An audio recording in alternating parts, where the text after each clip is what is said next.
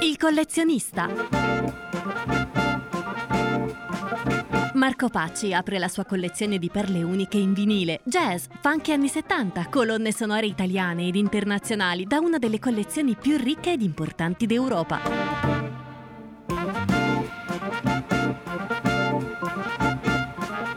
Da un'idea di Marco Pacci con il supporto tecnico di Alberto Gaetti, anche in podcast su controradio.it e su Facebook.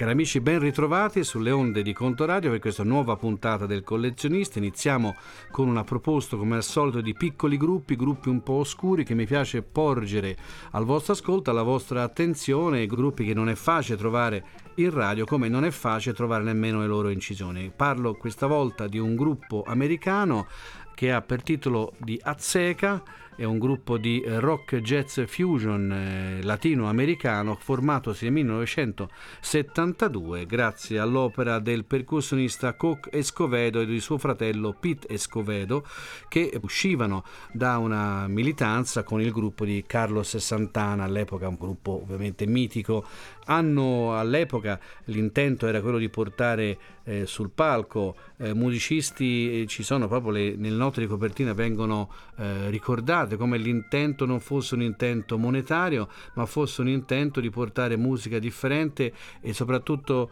eh, qui viene scritto in inglese not plastic musicians, ossia musicisti veri, musicisti con il cuore, non semplicemente session men che oggi suonano un genere, domani ne suonano un altro. Quindi è una band che girava anche nelle eh, tournée fatte, probabilmente anche poche, con 25 elementi e quindi i costi erano, immaginiamoci, abbastanza elevati. È, una, è, una, è, un gruppo che non dura molto, due album all'attivo, sono il primo, questo Azzeca, da cui voglio proporvi un brano, poi Pyramid of the Moon, un long play del 1973 dell'anno successivo poi il gruppo eh, si scioglie. Il brano che ho scelto per voi ha per titolo Non Pacem dall'album Azteca del 1972.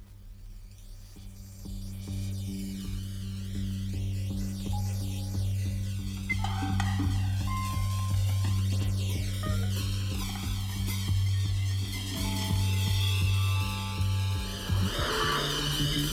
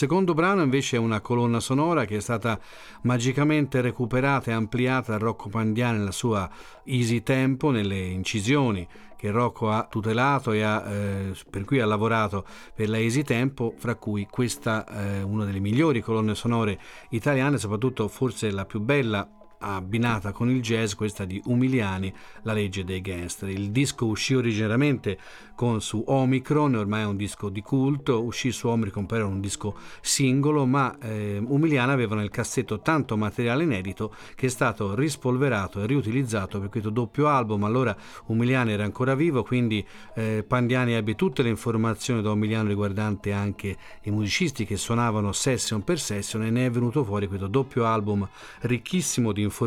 soprattutto ben corredato di dati tecnici e eh, di date di incisione di musicisti che hanno partecipato alla session. Io quest'oggi ho abbinato due brani, un brano che fu già inciso per l'etichetta originaria, per la Omicron, dal titolo Very Fast, e un brano che invece eh, è un inedito, dal titolo Sequenze ritmiche, primo brano abbiamo questa interessante up tempo con il quartetto dei tromboni che in realtà eh, era una delle chiavi degli arrangiamenti jazzistici di Umiliani, tre tromboni tenori più un trombone basso e un gruppo di tre trombe eh, in cui capeggiava quella di Cicci Santucci che era il trombettista solista. Gran parte dei musicisti di Umiliani erano poi eh, musicisti che lavoravano all'interno dell'orchestra eh, della RAI di cui faceva parte anche eh, lo stesso Umiliani. Quindi ascoltiamoci questi due brani in sequenza, il primo ha per titolo Very Fast, il secondo Sequenze ritmiche dall'album La legge dei gangsters.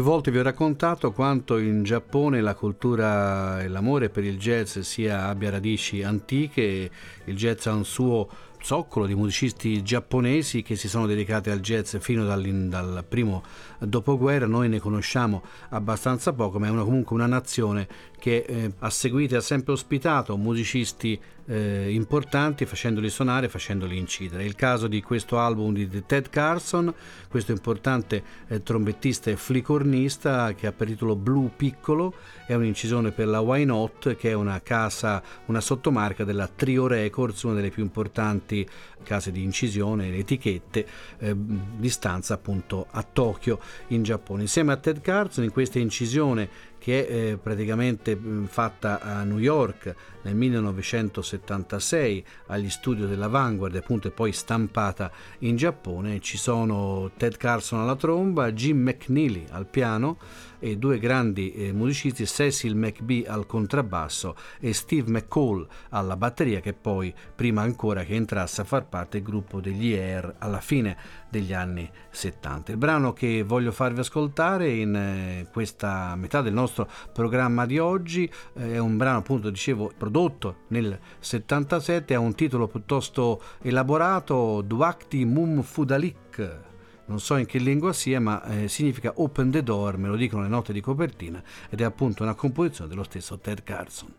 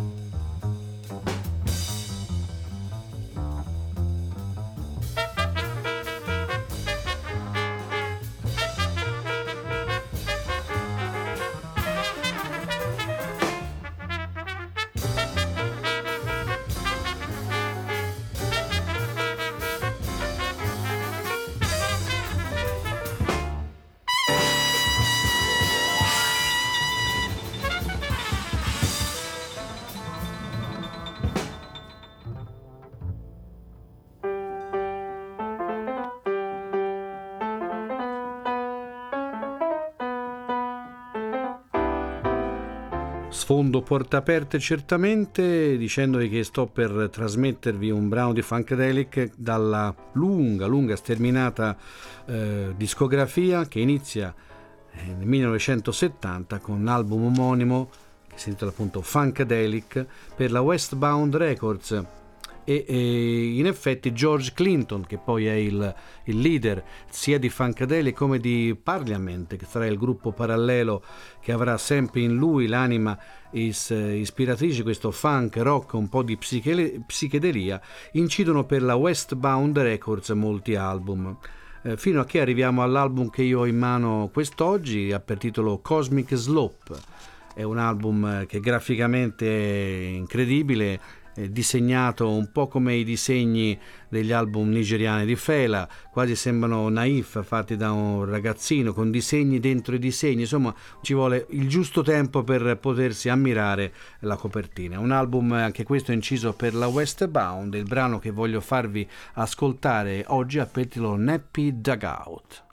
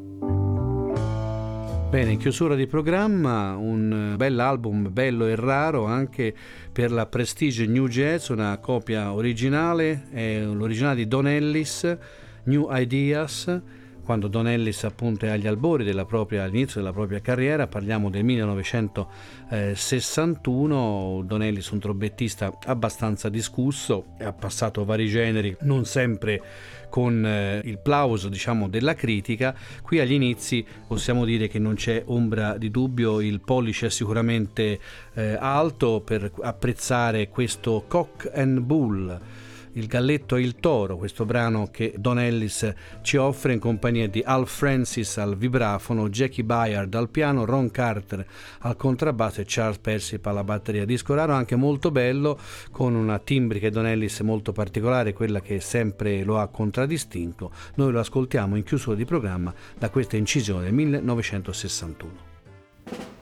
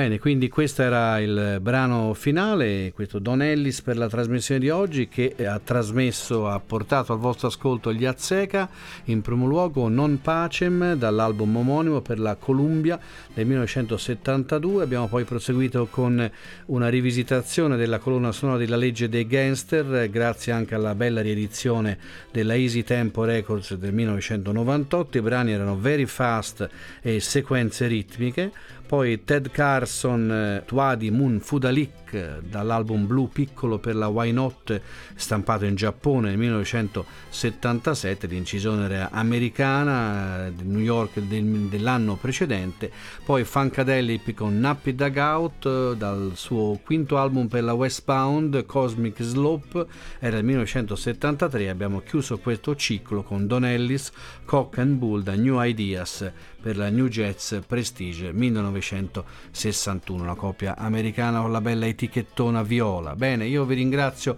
a tutti per l'ascolto insieme di questa puntata. Vi ringrazio anche, ringrazio in primis l'amico Alberto per l'assistenza al programma. Vi ricordo le copertine, come al solito trovate sul eh, post di Facebook eh, Marco Pacci, dove ci sono le copertine e l'elenco dei brani con tutte le informazioni che io vi, eh, vi leggo in chiusura sempre di trasmissione. Vi ricordo che la mail è sempre la stessa, mr.pacci.gmail.com e a risentirci alle nostre prossime puntate puntate con Il Collezionista. Ciao a tutti.